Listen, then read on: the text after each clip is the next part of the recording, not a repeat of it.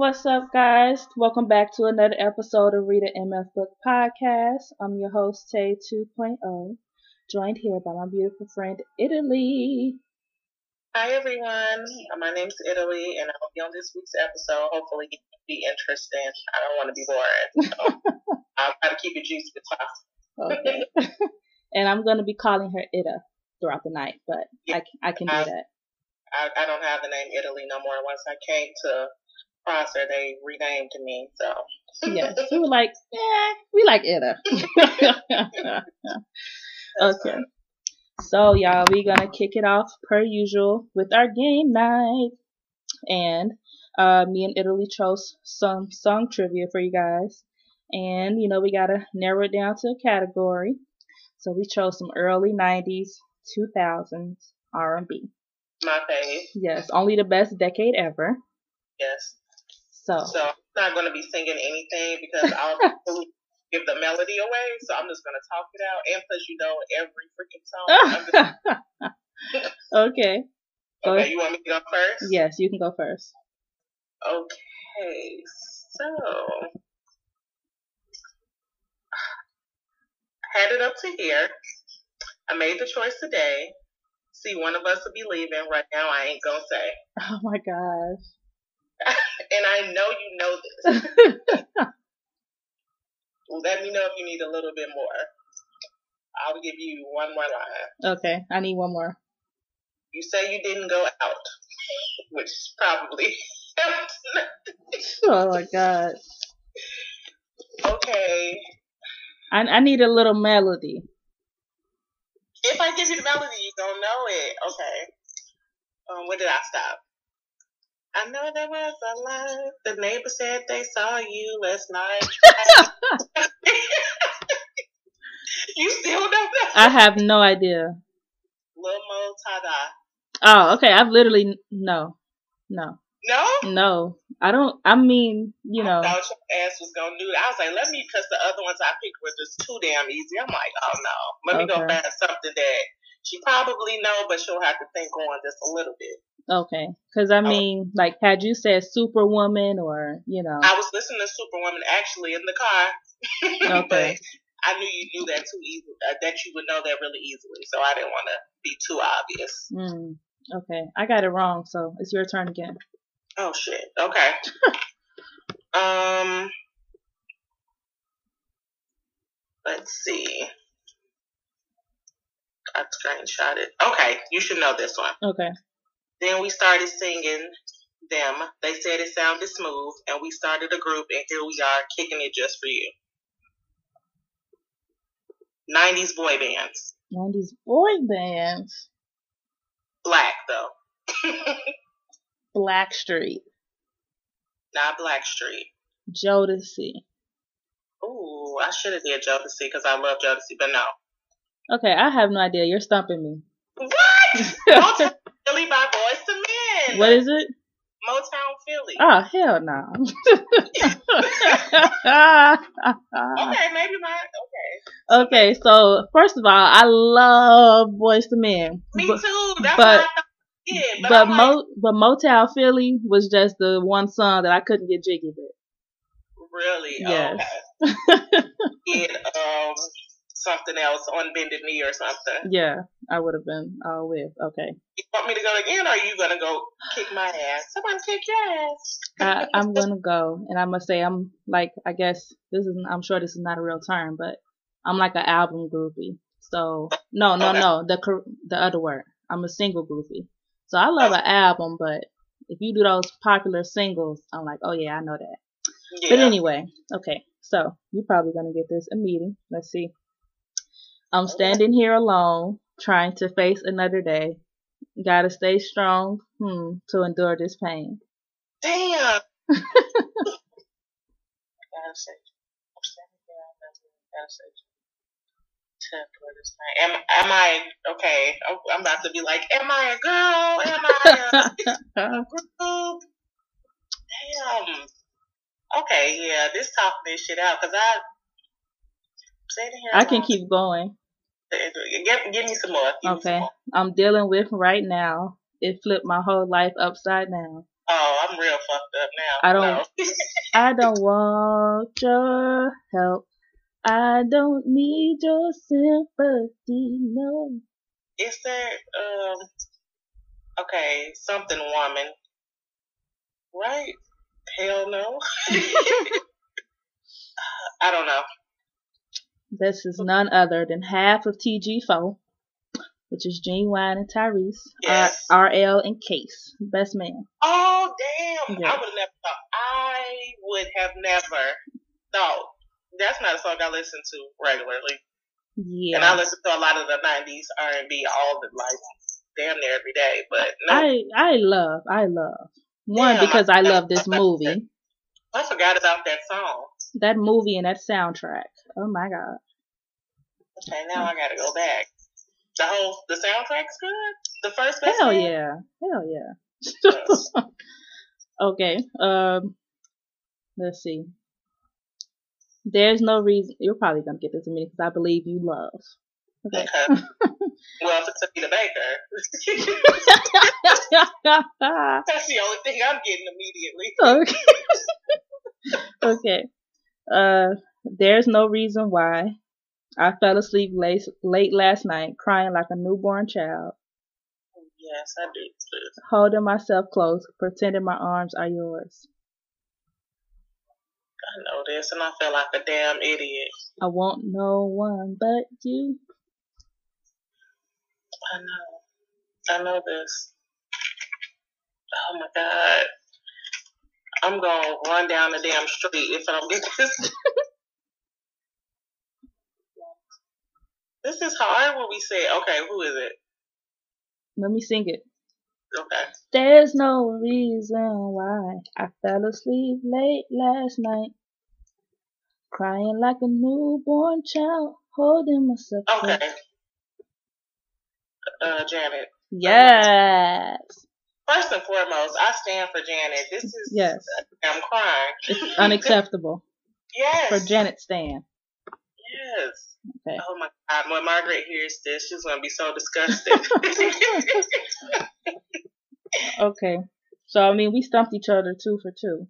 okay. Do Should we go another Yes. round or should we give it up because we're trash? Go one more? Let's let's do one more. I, I I like a challenge. Okay, cool. Clearly, I got all the challenge over here. Um. Okay, I know some stuff is just gonna be too damn difficult. Let okay, let me take off all your clothes. Just connect the phone so nobody knows. Let me light a candle so we can do it better. Making love until we drown. oh my gosh. It's gonna be one of the most end of the club um black ass songs oh my god. Outside of Frankie uh, Frankie Beverly and Maze before I let you go. It's like one of those that you hear at black shit all the time. Okay, I'm depressed because I have no idea. Ooh, Oh, you would you would know lyrics lyrics. You know, I had to look for some of them because I had to look for second verses because if I would have did first verse and sang, you would have known. I was trying to stop you a little bit. Mm, mm, mm. Okay, let's see if you get this one. Let's see if we both um bad and zero. um, you spoil me, girl, like a child. When you're not here, I can't even smile. I can't think without you. My mind is always with you. It's amazing what you do to keep me falling in love with you. I do know this. Um, it's like I know everything that you're saying, but I just can't sing the melody. Um, you spoil me, girl, like a child. When you're not here, I can't even smile. Oh yeah. Mm, mm, mm. Yep, yep. Cry for you, Jodeci. Yes! Finally. Finally. Whew. Okay, that was tough. I, I love Jodeci, so that's probably why that one helped. That was fun. Okay. Okay. But the whole beginning be a flop. Yes, yes. Finally ended in success. So now, guys, we're gonna move on to our book of the week, and it uh brought up Me Before We.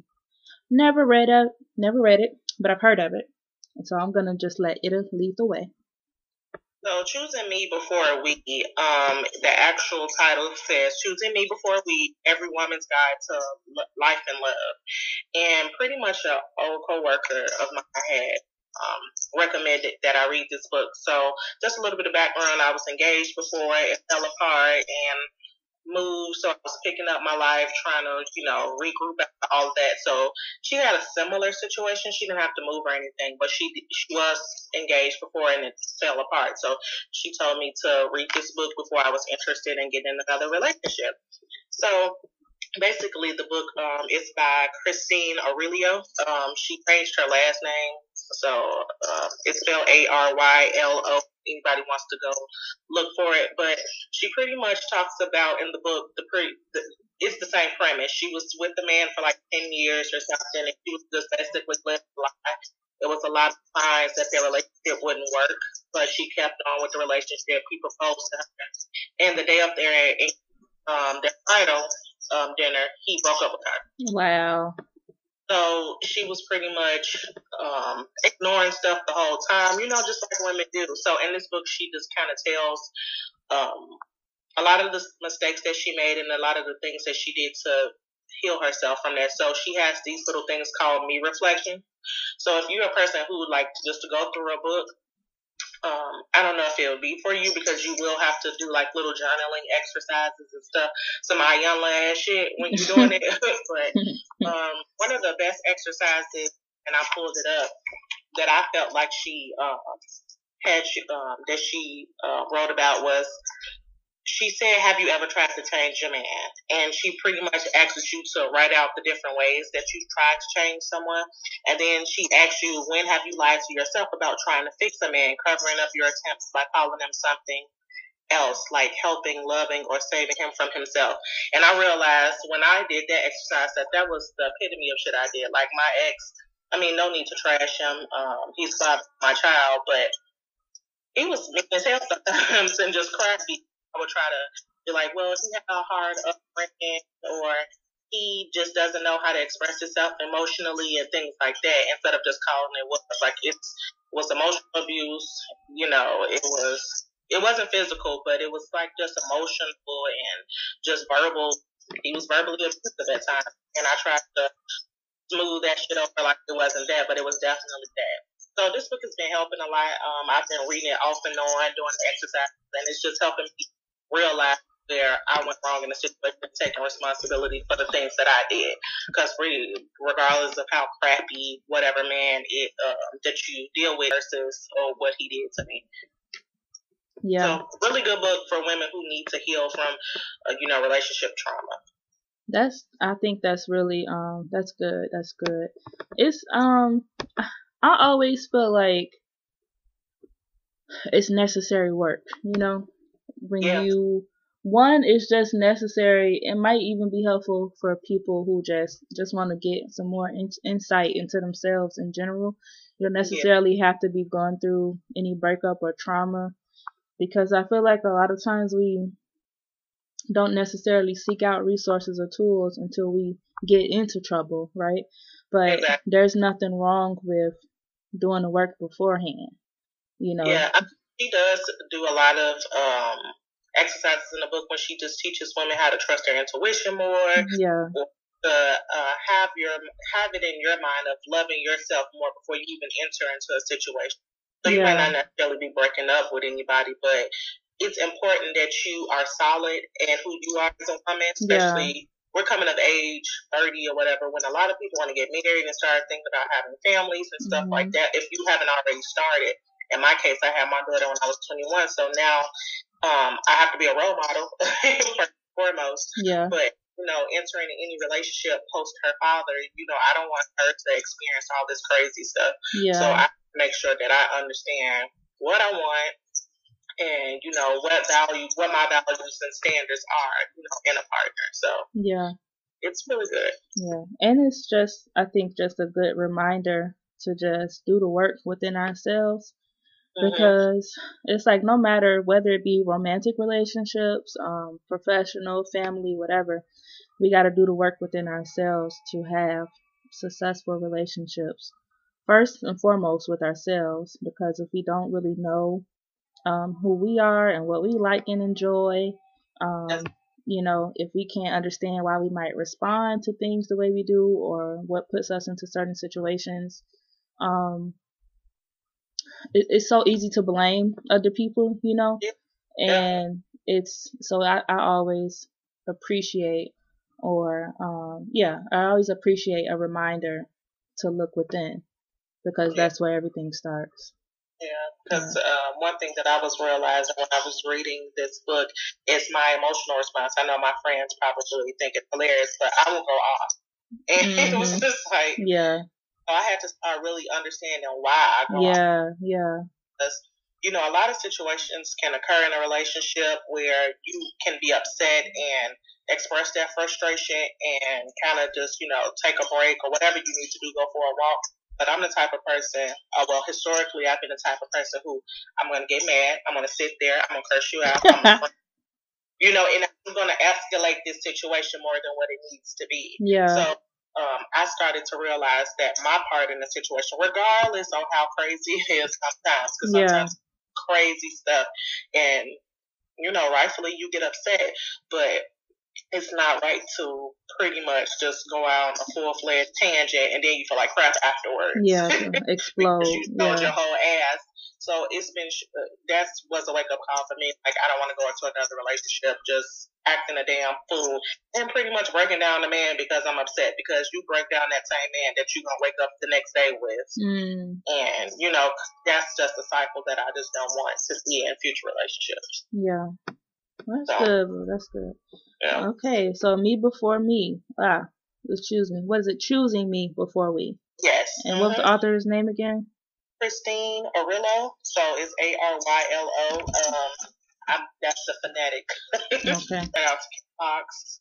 Um, because of all the crazy stuff that's been going on in Chicago, she has stuck to her guns about the whole Jussie Smollett story, and all the police chiefs have been like protesting against her and she's not resigning, She's sticking up for what uh, her, you know, what she did and let him have this alternative sentencing. And I believe she should, you know, get a break. mm. Just personally. Kim Foxx. And you said she does what, Boo?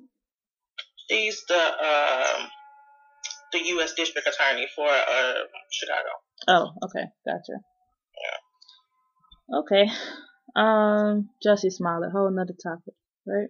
Yeah, I mean, we can talk about if you want but, um, and who else is Black Girl Magic? Oh, of course, our girl Marsai Martin. Yes. I haven't Little yet. Yes, I saw it Sunday. Loved it.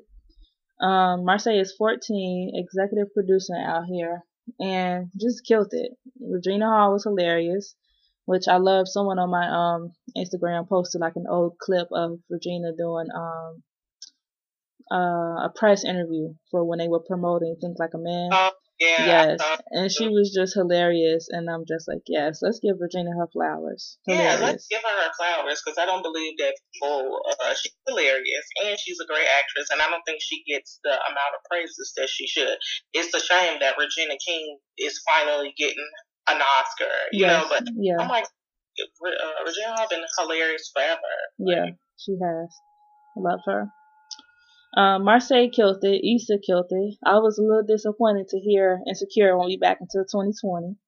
I was like, what in the Game of Thrones is going on? Like, why is it taking so? I don't know. Maybe the episodes are extended beyond 30 minutes. And if that's the case, I can wait. But if they sell 30, 40 minute episodes and we have to wait a whole extra year, I am going to be slightly salty. Yeah, I think so. From what I read, the person I guess who's maybe like executive producing or whatever, Insecure, basically just said Issa Rae is a, a superstar and she's got a bunch of movie roles that she's doing, and that's why she's tied up. Yeah, I can believe it. I mean, I stand for Issa so extra. Like, I love Issa Rae. Mm-hmm. like, genuinely, I just wanted to see Insecure. Like, I plan on seeing it every. When, when does it come Like, every summer, I think. Yeah, like, yeah, at the end of is it the end of summer or somewhere around that? Yeah, but I plan on seeing it every summer, and now I'm just like, okay, damn. yeah. Okay. Whatever. It should be extra good when she comes back. I'm assuming that she'll come up with some some crazy topics. Yeah, yeah. The season three was it was good, but it wasn't as crazy as the other seasons. Am am I alone on that? No, that's true. But I think uh I think it would have been more so if um Issa and Lawrence had more contact, but I think that was her point. And uh, somebody had tweeted something like, someone from the show, like y'all put up with y'all toxic exes, we don't. And I was like, read, like because people wanted to see more interactions, but that's always I, good. I just needed. I mean, I don't know. I just needed more. yeah, yeah. Yeah. Anywho, moving on to some Black Boy Joy. And um first we're gonna start out by I mean, I don't know if you can call this it's joy slash sadness, right? Because we're celebrating his life, but also just mourning him no longer being with us in the body. None Yeah. other than Nipsey Hussle. Now myself, I was not a super fan of Nipsey Hussle. Not Me gonna front, but it's it doesn't even matter, right? It's just it's touching us all. Yeah. And it feels like, you know, if I guess if we had to compare him to anybody, people compare him to Tupac, right? And I think Yeah. he even referred to himself as like this generation's Tupac. Somebody who's like in the streets, but a businessman, super intelligent, super like just spiritual and just a good guy all around, a good father, and I don't know, soon to be husband, whatever. Um, it's it's just a great loss, and I'm really enjoying going back, looking at all of his old interviews and watching his videos and things like that, and learning more about him and just all the principles that he stood for. And um, I was telling my boyfriend actually um, how learning more about him kind of changed my views on like gang culture, right? Because when you hear about somebody being from a gang or whatever, I don't know. I guess for me, like when you grow up in the hood, you know, you always just talk, stay away from that. You know, don't don't have nothing to do with gangs, blah blah blah.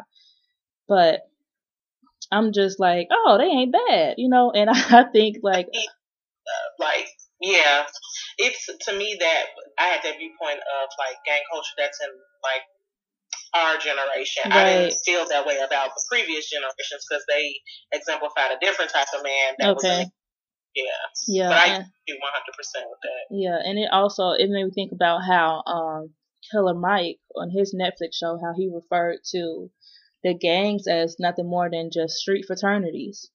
Yeah. And that's what that's kind of the thing that I'm seeing now as I like learn more about who Nipsey Hussle was and what he stood for.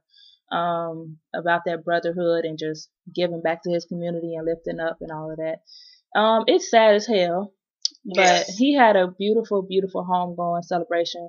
I love that they had it in the Staples Center and everybody was keeping it 1,000 uh, Yeah. with all of the stories that they were telling about him cussing and stuff, you know, but still had that spiritual aspect and just celebrating his life. And that was dope. I think it's just sad that, of course, always where everyone say that he had to die to get to get shown this much love, or at least in public, right? yeah it's scary to me that you know it's so many different things that we have to think about when it comes to the black male. And, you know, you can think about like, oh, what if he stops at the police and something goes around? Or what if he's out here on the street and something goes around? Yeah. And it was just, I mean, I knew Ben. I don't, like I said, I didn't know much about Nipsey Hussle. I, I didn't have any uh background info on him really, but the only thing I had heard about him was people was up in an uproar when he was talking about homosexuality and the black males. But I just pushed that off because you know everybody's entitled to their opinion. But um, I did like one thing that I keep seeing on like Instagram and how they broke down how he's uh, pretty much put so much money into the black community. So they're breaking down like his black economic um, structure pretty much and how he put money here, there, the third. And it, it was pretty dope to see. I'm like, this man invested a lot in the community. So I think he should be commended. Think about, man, I pretty much feel like any man who's sewing into his community, taking care of his children, Yeah. um, like he was, and loving his woman like he was, should be, you know, should be respected and Absolutely. respect him as a man. It's a shame that this man was killed overnight. It it, it really pissed me off. Like, Yeah. he was killed, and I'm just like, really? So some hating ass shit took somebody away from their family. Yeah. And he was going to do something that was commendable. You know, yeah. he was going to get clothes for friends who was coming out of uh, prison, and it's just like, damn, it could any little thing, yeah. and your man can be snatched from you. And now these children out here without their father, it's just it's baffling. Yeah. It's baffling. I was and actually two, two um, lives are lost shit because he's going to jail now. I mean, any form of you know, he's in jail for the rest of his damn life. Yeah, yeah. Will be. Yeah, and I was actually um out to eat with a friend, a mutual friend of ours, and I just was happened to be like on Facebook and saw somebody post that he died, and I was like, what? Like immediately, and our friend was like, what happened? I'm like, just like not wanting to believe that it's true, you know. He's so young, so much life ahead of him, like recently Grammy nominated and all of that reaching like the pinnacle of his success, or probably just the beginning, right? Because he had been like mostly independent prior to his recent deal. Yeah, then he had recently signed with Roc Nation, I believe. It was Atlantic. Oh, Atlantic. Yeah, oh, okay. I think it but, was Atlantic, but yeah. Yeah, but just it's just it, it it's crazy. Yeah. it really crazy. It's and, just like seems like who could hate somebody? I mean, just from what I see, like who could right. Yeah so given, but you just never know what goes through people's mind. But I, but I think it shine light on it. The uh, trauma that black males, black people in general, but black males face uh, that live in the because it seems like violence is like the first thing that comes to mind. I mean, like where was the conflict resolution between them? At one point, they were friends, and it's just to me, mental health in the black community, especially when it comes to our black boys and helping them resolve issues a little bit better than what they're doing is like it's been important, but if this don't show you it's important as hell, I don't know what will because a lot of black males are the same way over damn a disagreement that goes too far that they could have probably hashed out or just agree like I don't fuck with you, you don't fuck with me. Yeah. But people are in the mindset of like, well, then if I don't get that nigga, that nigga gonna get me, and yeah. I think that we have to change that because uh, something to change regarding that because too many black men are dying over disagreements, quarrels, quarrels. Yeah, yeah, and it, it what you just said made me think about something Nipsey Hussle said in his interview with the Breakfast Club,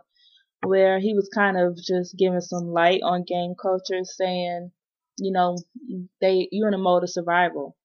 And so when you come from poverty, when you come from the mud or whatever, you ain't thinking about what's right or wrong. You ain't thinking about morality. You just thinking about survival, like you said. If, if he don't, if I don't get him, he gonna get me, type thing. Yeah.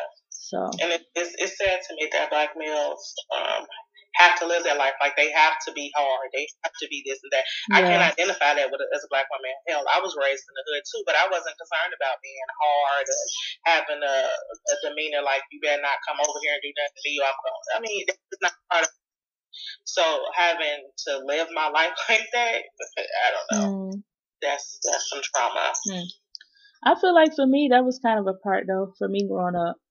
Mm-hmm. Not not um hard per se, but so like you know when you're young, let's say me and my little sister started taking the bus alone or whatever, right? When yeah. we, when we were pretty young, I see, I was like 13, right? Uh, chaperoning her, and so I don't know. I to me, I always had an idea like, let me not look friendly because I don't want anyone coming over here trying to talk to us, you know, or let me not look friendly because I want people to know don't mess with us type type attitude. Well, yeah, that's similar. Yeah, but definitely not to the extent like you said for what yeah. black men. I when me and my cousins used to ride the bus too because you know we lived in one neighborhood, but we still went to school in our old neighborhood or whatever, yeah. so we catch a damn bus. And um, basically having to make sure like if other little kids was being rude to my little cousins, having to be there to you know pretty much like get y'all but check their ass. Uh-huh. be tough or some other. You know, people be rude as hell in Chicago. yeah, Chicago is different. I yeah. But um, yeah, you do have to have some whatever demeanor. Like I will defend, you know, if necessary. Exactly. So exactly. yeah. True. Yeah. But okay, enough with that. Um, I'm we celebrate Nipsey. I'm I I love learning about him and just seeing all the good that he's doing. So I hope that we can all stay focused on, like they said, the marathon continues, keeping up with the movement of giving back to our communities, the movement of um, you know, being family men and women, um, just all of that. Yeah, all of the, the positive things that he stood for. And I, told, I was talking to one of my friends originally, and she was talking about the uh, Nipsey. It was the day of the funeral.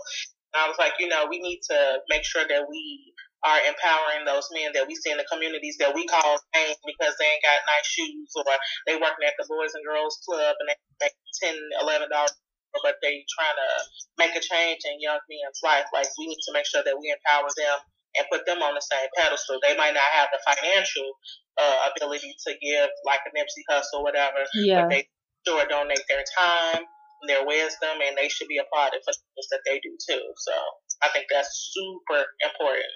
For sure because they're in the neighborhoods for sure. Um, my Black Boy Joy was is short, very short. Um, today is Chance's birthday, so the original Black Boy Joy. Happy birthday, Chance! Eh, eh, eh. That's me doing like his sound effects. I love some Chance, but and also um, I will briefly um, list the entertainment. That's his name. I won't try to pronounce his real name, but um, Burial of Kojo. It's a film that's on Netflix. I'm watching this week. I heard people ranting and raving about it. Um, he's originally from Ghana, and I think any black man that who's created a whole film that made it to Netflix with little to no uh, budget, no production, you know, budget like that, uh, anything, just pretty much the uh, resources that he had. And so I will be, you know, texting you later to let you know how that is. But I think it should be mentioned. So people go out and watch that on Netflix. Okay, the Bur- the burial of Kojo on Netflix. Yes. Okay, moving on. TV and film. So we brought up. Now, Ida, do you watch Real Housewives of Atlanta at all? Um, I watched little clips online. Historically, I've watched it. I'm uh, because I don't really watch TV, but I right. kind of know what's going on. I know enough to have this conversation. Okay, okay. so I mean, so that's, yeah. let me get that out there. I love Porsha. Okay, yes, Team Porsha, Team Kandi, Team Shamari, Team Tanya. Um, okay, you fill me in, and then I'll give you my two cents because I feel like it's a breakdown going on with Nene, and I'm concerned for her whole ass mental health at this point. okay, you know, I just feel like, and this is from me watching the show, right? I always get a little disclaimer. We don't know these people in real life. Okay. However, comma, I feel like Nene just shows her ass and expects the entire cast to kiss it repeatedly. Yes. And when that's not being done, it's a problem. So we on part two of the reunion, and the big parts, right? Yes, three parts. The biggest, the big issue. Um, so Kenya and Nene. Now Kenya wasn't on this season at all. Yeah. But Kenya and Nene supposedly had some kind of social media beef, right? Okay. Um, That's problem is okay. I had no idea why she was so hot about it. Yeah, and Cynthia had a party for her Seagram Escapes Peach Bellini, like the release or whatever, right? She invited Kenya but Kenya told her there's going to be filming. I'm not going to come.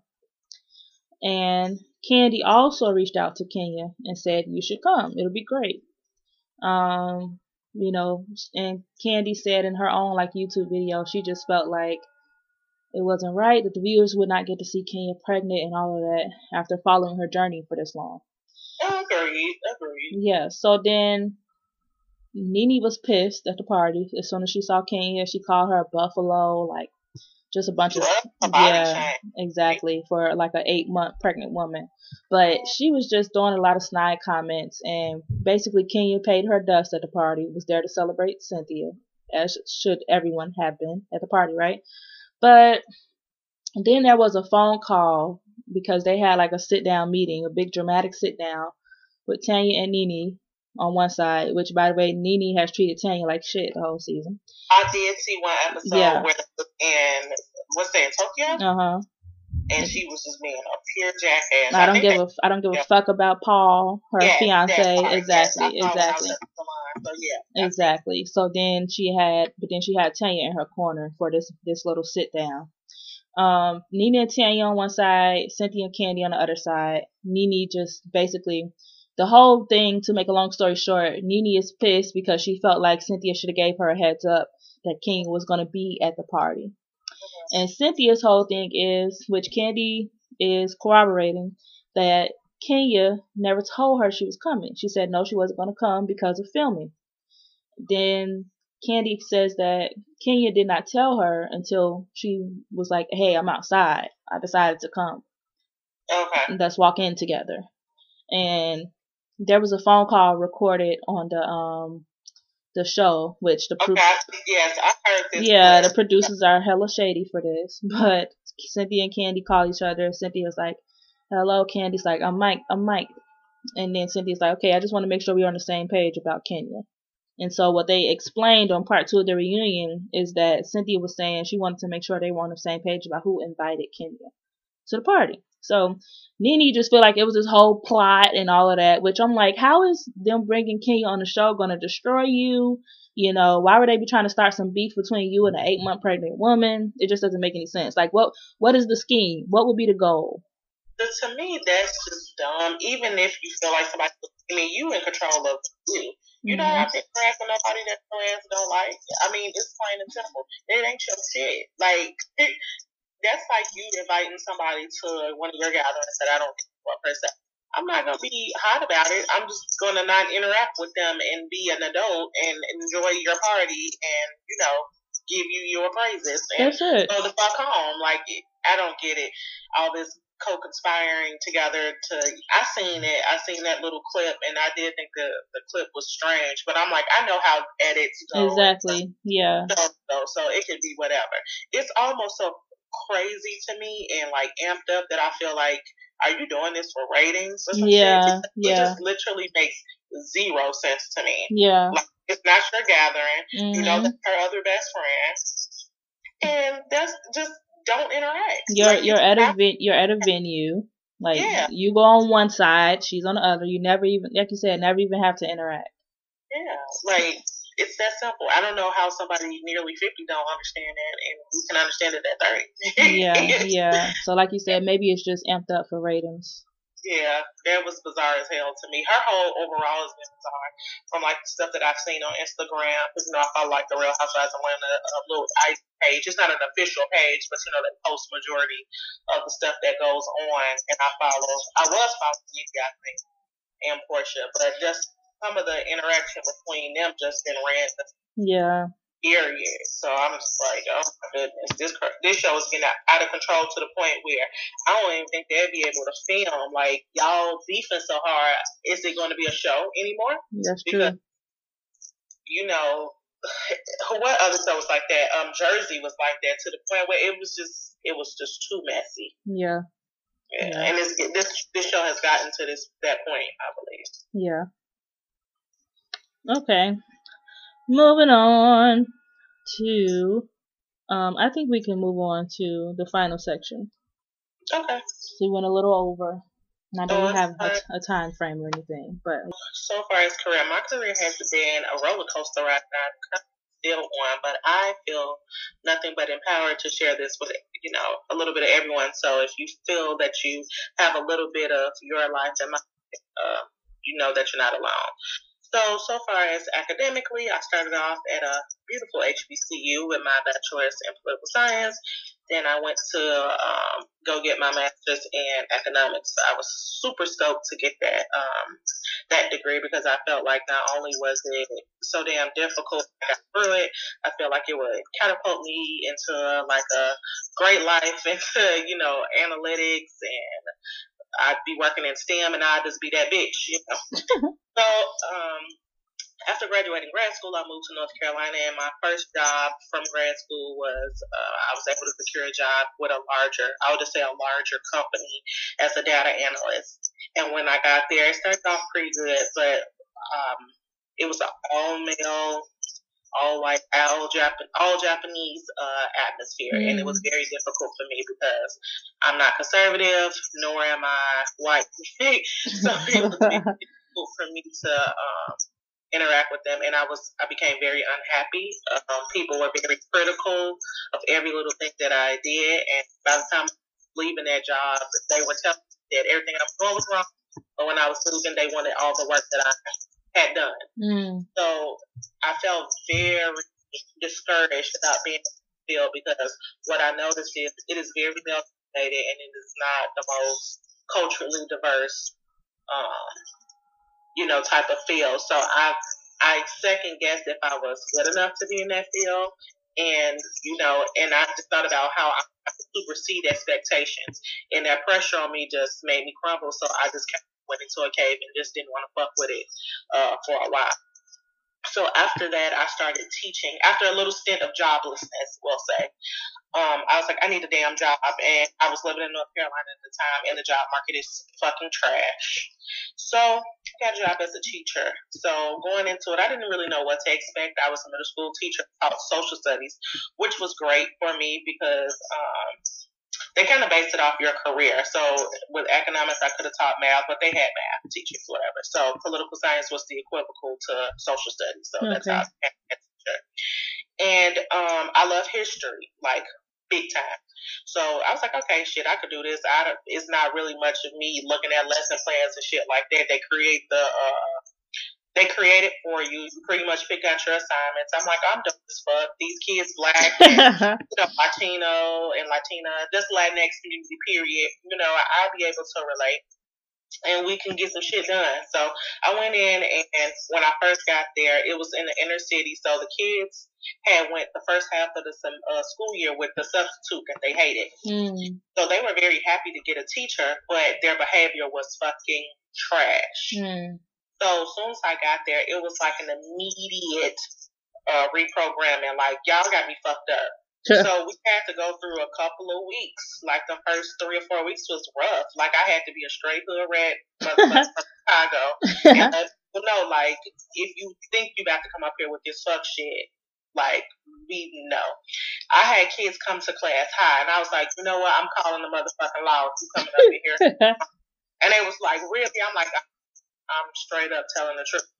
But it was like a running joke around that bitch. But it was the truth. They was like, don't play with Miss Whitehouse. She's from Chicago. She ghetto as hell. And I had to ratchet beyond what I am truly ratchet. What grades? what grades was it, bro? This is eighth. Okay. So we're like 13, 14, hell, some 15. Okay. so, you know, I had kids bigger than me. I had girls that were sexually active. I had girls that you know, their mama had six kids or whatever, but they end up becoming such a blessing to me because it was just like we understood each other.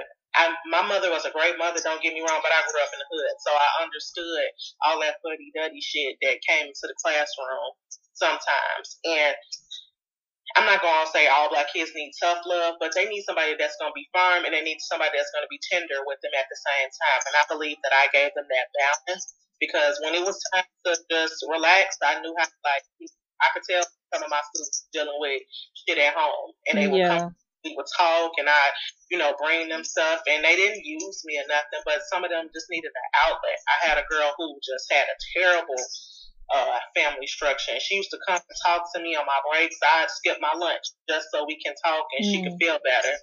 You know, she didn't want to go to the counselor because she felt like it was it wasn't nothing. Yeah. But it was it was really a good thing. I mean, I end up um, leaving North Carolina. That's why I did leave that job. Um, and ultimately, I do want to be a professor. Like that's my ultimate goal. But mm-hmm. teaching is a rewarding job if you really care about your students. You know, many people go into a classroom and don't give a fuck and just get a a, a damn check. But that was not the case for me. Yeah. Um. teaching. Okay, so then I moved to North Carolina. Currently, I work for the state. Um, nothing special, just working. nothing special at all. Working while I um, I did do an internship for stint down here as a public policy um, analyst for the Chamber um, of Commerce. That was pretty interesting. It was really good. I'm happy it's over because it was pretty much project based, okay. and I was tired of uh, doing the fucking projects. Yeah. Um, you know, but it's ba- basically me researching policy stuff and doing data analytics for it, which I love. Um, but yeah, so my ultimate goal, so I can put that in, uh, so you can understand that. My ultimate goal is to do data analyst work. I'm back at the point where I'm not, uh, I'm not dealing with the bullshit. You know, I'm going to go in a company and I know that I'm capable. Yeah. And I know have the skills and uh and I know I paid for a second degree that is not just going to sit on my damn mom's table. Mm-hmm. Um, and then after I do that for maybe seven years or so, um, I hope to be a professor of economics. Dope. Dope, dope. Yeah, but yeah, I just want people to know that um, career. Some people should come, you know, wrapped up in a pretty bow. Some people take a little shit job every once, you know, at the beginning, and then they ultimately be able to get into their field and do good work. I mean, if that's your story, that's amazing. Yeah. But that's everybody's fucking story. Some people struggle. Some people have to stop school, start school. Some yeah. people can afford it. Some people go get a degree and can't find a damn job doing that um, don't you know give up on your damn self when it comes to your career. You have to keep pushing because it is it's gonna be some transition. Sometimes it's gonna be some closed doors, some joblessness, all types of crazy shit. But you have to just keep trying to do that shit. If that's what you want to do, don't give up. Yeah, whatever your dream is, you got to stick with it, and that's yeah. so true about. I think life in general, right, it's not going to be one easy straight path. You're going to be take some twists and turns. You're going to take some tumbles. You're going to take some falls, but yeah. just get back up again. Keep trying it. Nobody's life, no matter how pretty or picture perfect it looks, is perfect. And I think we all got struggles, some bigger than others, but as people would say, this ain't the struggle Olympics. So it ain't about you know. I haven't heard that it ain't about who who suffered more. It's just you know each person's path is their own. So yeah, and don't get caught up on time because that's some shit that I do. Like I'm like, it's been six months, three days, and yeah. four hours since I moved here. Yeah. You know what? You got to put that shit to bed. Yeah. Like honestly, yeah. like shit take time like a motherfucker. If I never knew that from like growing up, like shit takes time. You have to pave the fucking way for yourself. You got to lay the framework, the groundwork, whatever the shit really just takes time. It's not going to be three months and the shit going to be what you want it to be. Yeah. And, and it seems like, because I swear it feels like I was 14 yesterday. Um, yeah. And so it's, it's like when you end stuff, it can seem like, oh my God, this is taking forever. But then once you get, you know, you get a little older or whatever, you realize, like, man, like people say, enjoy high school, enjoy college because it flies by, and it really does. And I think uh-huh. we should try to keep that mindset in place with every step of our journey. Just enjoy where you are at that moment and just try to make the best out of it because you'll be okay. gone before you know it and then you'll reach your next let's say ABC point of success and then you'll be looking back like, man, now I missed this part of what I had back then. Exactly. Yeah. Okay, boo. And then before we finish, I wanted to talk about your most important job of all, being a mom. And um, this is Black Maternal Health Week. Hashtag Black Maternal Health Week. Hashtag Black Mamas Matter. um, and so I just wanted to hear about your birth story. So, um, a little tidbit, boo. I am considering having a child, like in the future, of course, you know. Yeah. But um, I'm terrified. Like, I just I feel like I hear so many horror stories about, and maybe because I'm on the internet, but like people dying while giving birth, or yeah. like Serena Williams and uh, the near the near the near death situations that people have uh, while giving a child. Which of course, having a child is a very serious thing, and you know you got to make sure you're under good care and whatnot. But anyway, how was your your birth story? Um, what I will say to that before I start my birth story is that's why a lot of women are choosing to go do midwifery and do the a lot of those pages because it seems to be a more safer practice. Midwives and doulas. Disagree with that. Yes, but a lot of the in-home and water births and things like that tend to not have all the.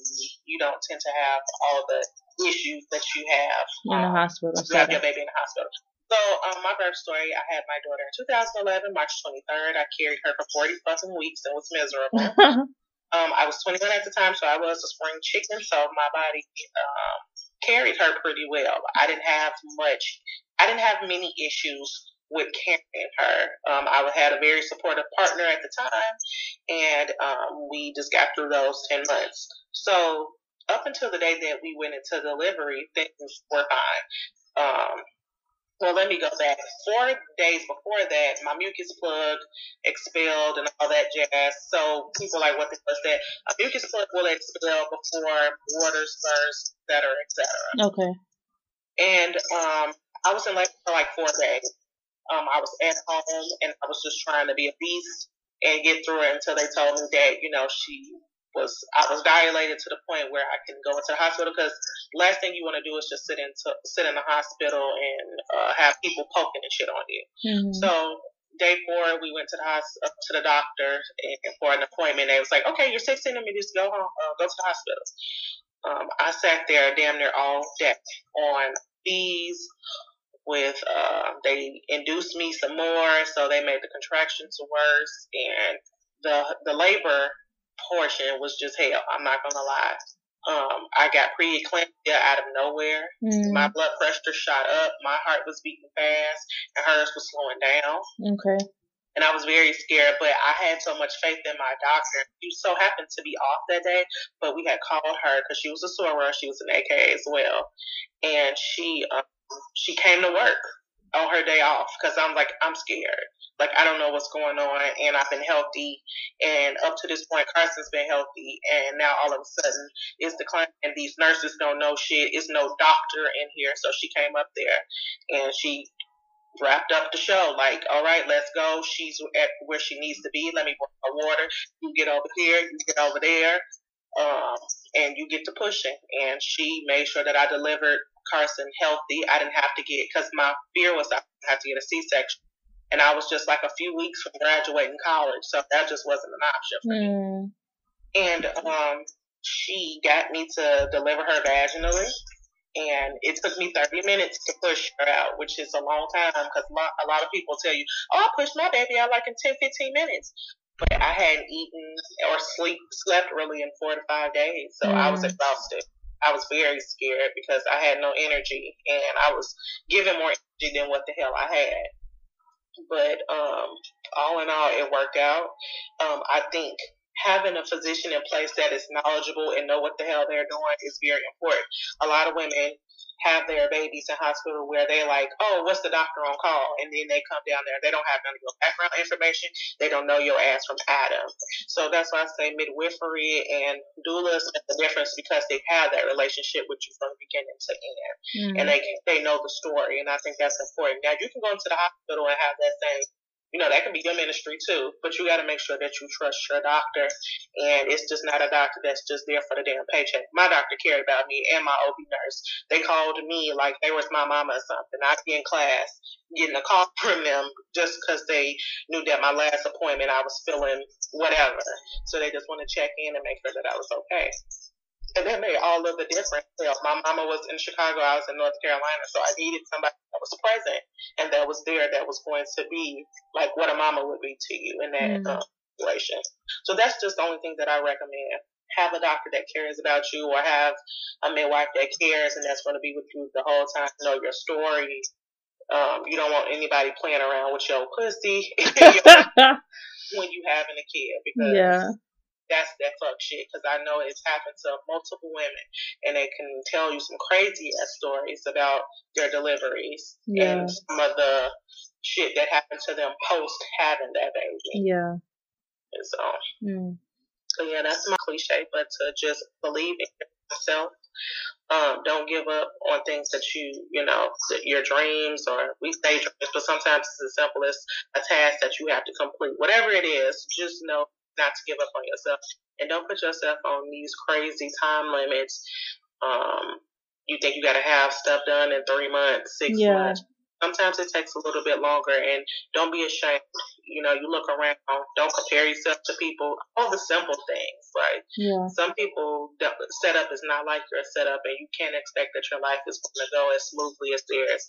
You know, be able to trust your process and still love and support your friends while they're excelling and that would be the only, you know, that's that's my advice. That's my little two cent.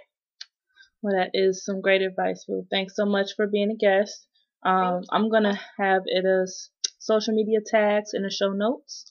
Um, thanks so much for listening, guys. Please listen, uh, share it with a friend, share, share, share, so we can grow the Read a MF Book community. And Yeah. until next time, read an MF book.